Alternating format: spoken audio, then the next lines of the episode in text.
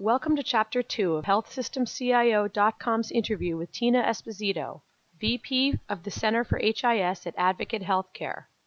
In this segment, Esposito talks about how the realignment of incentives is paving the way for patient centered care, why her team places more value on patient loyalty than patient satisfaction, and how analytics can be leveraged to improve more than just the bottom line. It's one of those terms, patient centered care, that uh, we, we hear a lot about, but w- when you talk about that as, as a goal or as a pillar, what, what does that really mean as far as you know being able to provide patient-centered care? Yeah, you know, and I'm going to give you an example, and something that I think occurred to me as a little bit of a light uh, light bulb, uh, just even a couple of years ago. I, it's a term you're absolutely right. We throw around all the time. We think we know what that means. It means putting the patient in the center. But I would say that this shift to accountable care and value-based payment has really started to ensure that we stay true to that. And the example I'm going to give you is is an IT example. I, you know, again, I've been here uh, 18 years, and um, I can remember a time where much of my analysis data pull, evaluation, measurement really reflected process. We wanted to understand how are we doing in with DRG 475 or whatever it may be. And it was a very episodic view of care being provided. Now, you fast forward now to an accountable care world where it really is about, well, how are we doing with this patient? What care has been provided to that patient, not just what DRG were they when they hit our hospital one of the 10 times, but let's let's think about what was all the care being provided? What was the total outcome? What was the final outcome of that patient? Did we get them back to a level of baseline that they enjoyed before the hospitalization? What happened a year before that hospitalization? Could could we have prevented unnecessary admission potentially? What happened after? Could we have better facilitated a, uh, a more appropriate transition? It trickles all the way down to IT and systems and in, in, everything. But in my example, I guess where I sit, it has trickled down all the way to IT systems. To me, it's just been a, such an aha to say, yeah, now this is patient centered, right? It's yeah. no longer that I deliver on a key process. Certainly, that's important. Uh, but now I have the ability to actually take it down to a patient and understand what efforts would put forth to ensure the, the best outcome. I can now do that. I can now see that. Uh, I wasn't able to do that, you know, back in 2011, 2010, before this work started. Right. So that's a real change in, in thinking. Immense.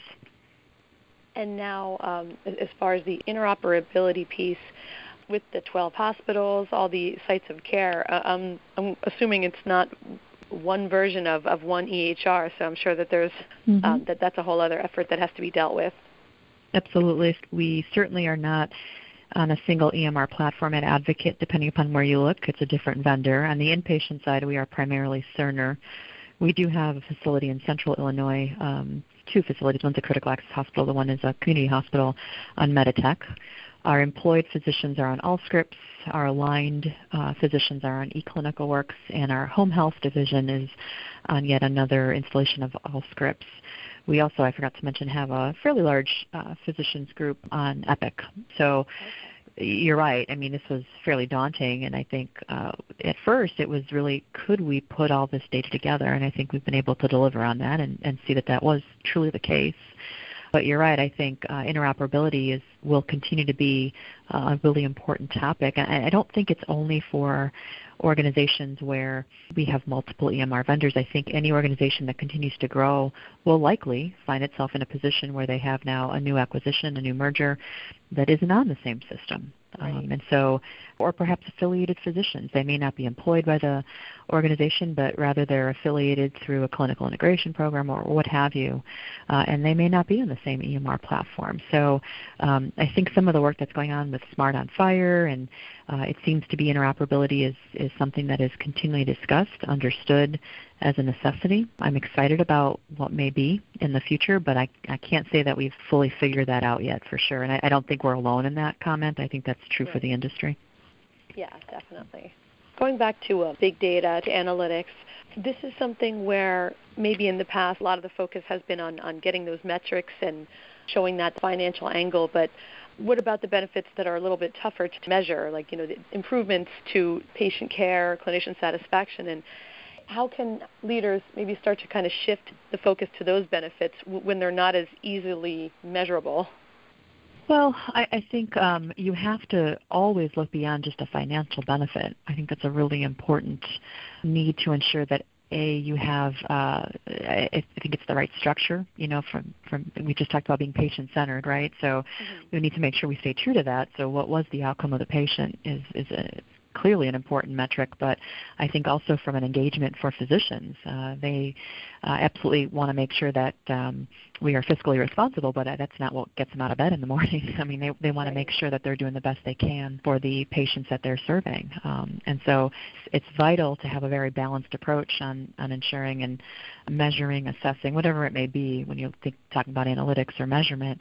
Um, it's not just a financial play, but it's certainly ensuring that we are staying at a level of uh, quality and safety that, that is as high as it possibly can be. So I don't know if it's necessarily too hard. I think it depends on what you're looking at. Um, I think this notion of measurement will change as we continue to think about what's important to the patient. Right, the patient may not necessarily look at some of these, you know, core measures or, or other perhaps national measures that are out there and publicly transparent, but rather they want to understand can I get back to what I was doing before uh, a hospitalization or a surgery, uh, things like functional status. I think the other area that we've uh, explored is also likelihood to recommend and, and why that's really important from ensuring that uh, you know have we done everything we can from that patient's perspective to a, to a point where they are likely to recommend us to others. There's some of that with with HCAHPS questions that that have been leveraged, or I think some people also call it a Net Promoter Score. But we think it's really important. I think truly that, that ensures that you are aligned with what the patient values or the consumer values in seeking your care. So this notion of uh, net promoter score, we, we don't use the net promoter score, we've used a proxy. Basically, it's likelihood to recommend or patient loyalty, I guess. Probably that's a better term. Uh, the ability to create these lifelong relationships with patients, that absolutely is, is vital as you think about measuring and continue to put the patient in the center. Yeah, that that's really interesting. And I, I had seen an article um, that that you and two others from Advocate where you talked mm-hmm. about the idea of, of moving away from the, the traditional patient satisfaction measures and and and it's interesting. Was there something particular that motivated you to go in that direction? Well, I think again, as we've continued to be more patient-focused, patient-centric, um, and look beyond just uh, again a, a, very specific acute care visit, right, or a physician visit, which I think tends to be what uh, the CAHPS surveys look at. Now, it's not to say that's not important. I think we do value that, and I think the, this notion of service reliability and ensuring that um, we're doing everything we can to make that visit the best it can be is important. So we haven't completely lost sight of that. We still do look at that, but we think uh, much more so as as the consumer has more and more of a choice uh, on where they, they would like to go and, and what clinician they would like to see. It becomes very important that we are aligned with their values and their needs from a healthcare provider. So I think it's the gradual shift, if you will, around reimbursement that really has uh, allowed this change in the way that we view that. Right. And then can you talk about some of the in- initiatives that, that you put into to try to increase that loyalty, things like uh, promoting price transparency?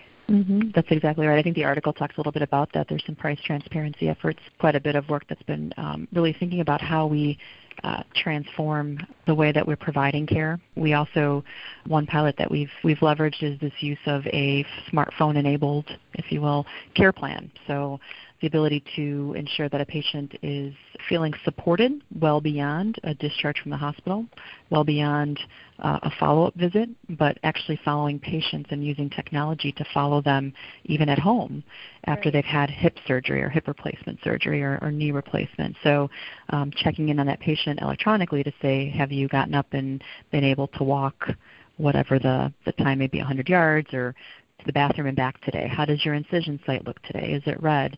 Um, is it is it look inflamed? Does it look like it's infected? You know, being able to triage perhaps even a, an issue before it occurs, and get that patient to a physician. Um, and I think what's great about that, in my mind, is you know, like any industry, we're resource constrained. You can't provide a nurse for every patient that we see, but is there a way that we can leverage technology as resource, um, as a way to ensure that every patient followed is felt that they are supported well beyond just again, visiting a hospital or, or seeing a physician in, in an office. Um, I think that's a, a, really good example of how we're, we're trying to build out um, and trans- transform care in a way that would help support, as you're saying, uh, increased loyalty, but also meeting the needs uh, of patients as well in a much different way.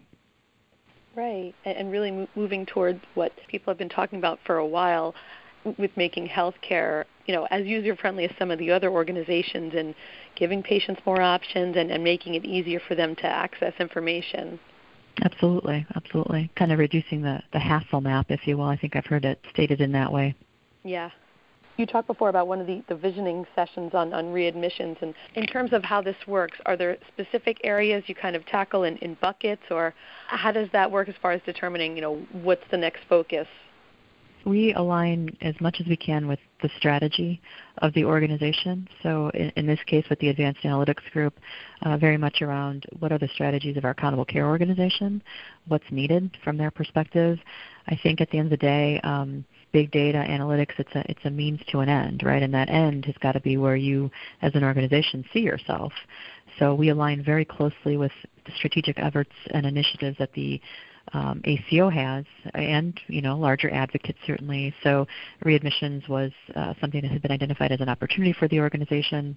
Certainly, when you think about lower cost, high level of readmissions is not a good thing, right? That doesn't align with that effort. But I think if they're unnecessary readmissions, it's not really a great outcome um, as well. So that was clearly an opportunity, and I think we, again, have a very good direct line of sight to where the strategy is and ensure that our efforts are 100% aligned and however we can support the organization in those efforts, uh, that's where we focus our attention to. Right. And then there's certainly no shortage of areas to focus on. No, yeah, there's plenty of opportunity, absolutely. And just as a final point, now you've been with this organization for a while, and um, your take on, on really what, what you've seen in the last couple of years as far as where the industry is headed and that moving away from you know fee for service and whether you think that things seem to be moving in the right direction. You know, I think so. At the end of the day, it's, it's all about aligning the incentives. And when you do that, I think this notion that, for example, being truly patient centered, like we talked a little bit about, all that starts occurring and all that starts happening. But it took that change in payment and, and alignment, if you will, of incentives to ensure that we went down that track. And so I'm excited. I, I think um, I may not be directly involved in in caring for patients, but having this new level of alignment helps me see the difference that I'm making, even from a technical analytic perspective. It's exciting. Um, it it makes you realize and, and helps you get out of bed in the morning. Like I said, to say like, hey, uh, you know, it may not be a direct impact, but the way in which we are supporting our clinicians in the organization has a very uh, almost a, it's an indirect, but almost in some ways direct uh, way of, of improving patient care, and that's what more can you ask for? It can't get any more rewarding than that. Right. Okay. The organization is really doing some interesting work, and it's it's been great hearing about it. Um, I appreciate your time. Thanks so much. Oh, you're welcome. Thanks so much for the opportunity. I really appreciate you reaching out. Sure thing, and um, I'm sure uh, I'd like to reach out to you again down the road just to to see uh, where you guys are. Absolutely. Okay, great. Well, thanks again, and I will be in touch. All right. Thank you so much. Thank you for listening to this podcast from healthsystemcio.com. To hear other podcasts, visit our website or subscribe to our account in iTunes at healthsystemcio.com backslash podcast.